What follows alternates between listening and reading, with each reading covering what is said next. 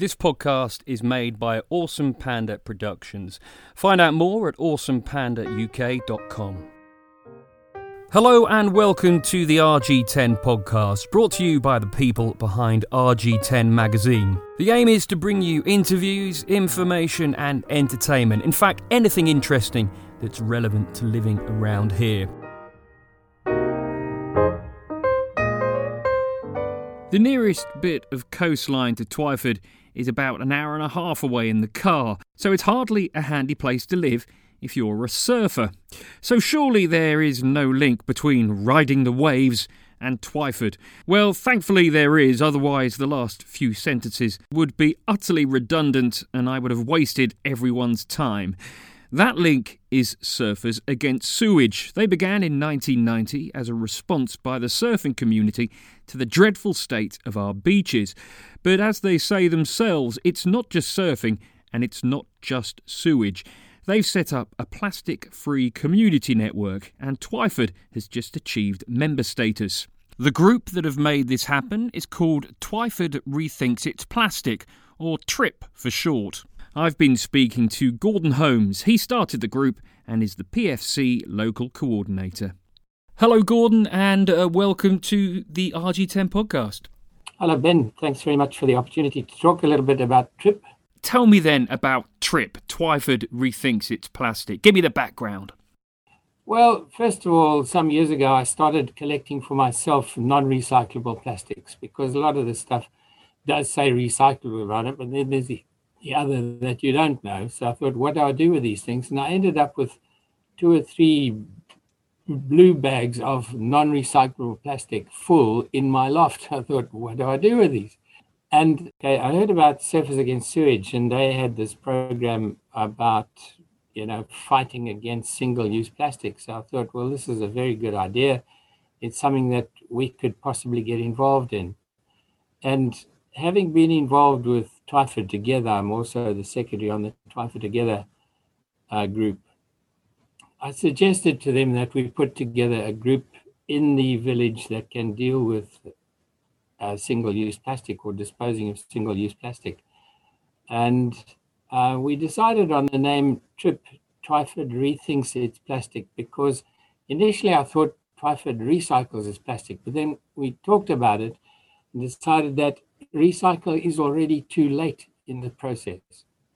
We thought rethink is more appropriate, because if people can think more about plastic, can they reuse it? Do we have to buy it in the first place? Is there an alternative to the plastic? It encourages people to rethink. TRIP have had an awful lot of help, I believe, from local business. Could you tell me a bit about that?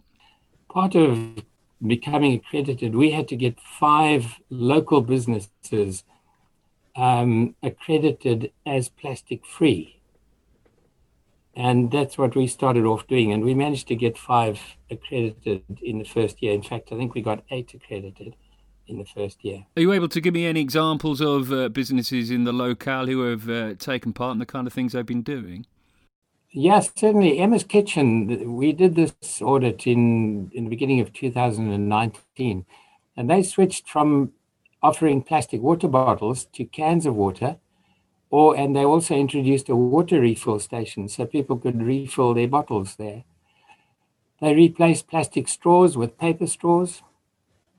They replaced takeaway tubs with Vegware compostable tubs. Plastic condiments, you get little condiments with plastic containers, vinegar, salt and pepper, tomato sauce and things like that. They've got rid of those and put all paper condiments down, or put little tubs of condiments down. And take away coffee cups. They encourage people to bring their own use cups, and they offer a discount if people bring along their own use cups. It's those sort of things. So those were 5 items that Emma's Kitchen could do just on the first visit. You don't sound like a man who's disposed to anger, but is there anything that ever really makes your blood boil when you see it?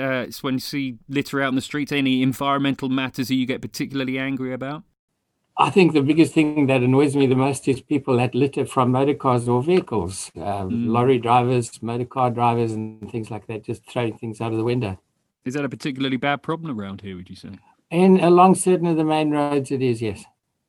The old Bath Road into Twyford, for instance, is pretty littered with stuff which we can only assume comes from vehicles. You're about to move out of the area. So when you've left, what do you think the next step is going to be for Twyford Rethinks Its Plastic? I think the next big step is for me to hand over successfully to Ro Abeywardana, who is a Twyford Parish Councillor. And he's taken on my role, if you like, as the plastic-free coordinator for Twyford, which is great because he is also the person behind the climate emergency project that Twyford Parish Council has introduced. So they're looking at the climate emergency as a whole, and within that is the Twyford Rethinks Its Plastic project, so it'll get good coverage.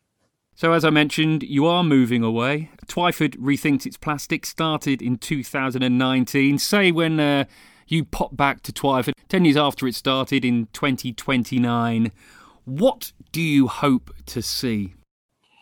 I hope to be able to walk into any business that has traditionally used plastics to find that they don't have any or have got minimal plastics.